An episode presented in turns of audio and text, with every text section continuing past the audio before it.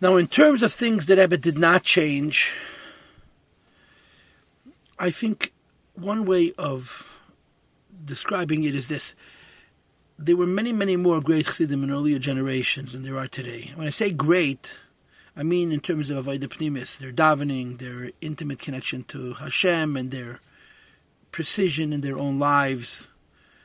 And um, the, today there are fewer, much fewer people like that.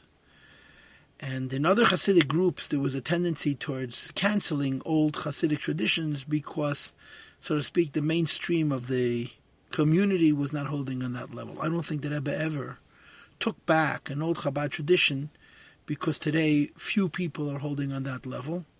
And I think the reason that Rebbe didn't is because he wanted to leave those possibilities open for the individual, so the one or the two or the three who actually could still do it. Additionally, I think the Rebbe related to Hasidim the way Hasidim related to him.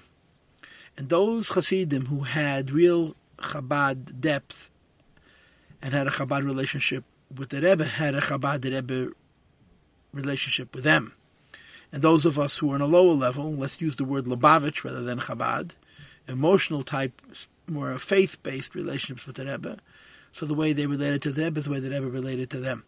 So the Rebbe didn't want that because we're living in a new world with new tests and smaller neshomis and new obligations, that anything which existed in the old Chabad tradition should be taken away, should only add new. And if there's one or two Hasidim today who are able to aspire to the old values, they're still available for them to pursue.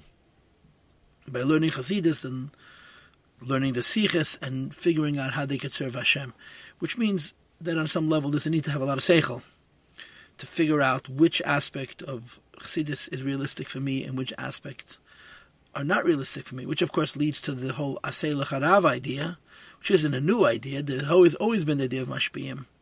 But the Rebbe begged us to have a Rav. The Rebbe didn't only call it a Bakosha Nafshis, he called it a Bakosha Atzmis. The idea of having a counselor that helps us serve Hashem was something which touched the Rebbe and touches the Rebbe on the deepest level.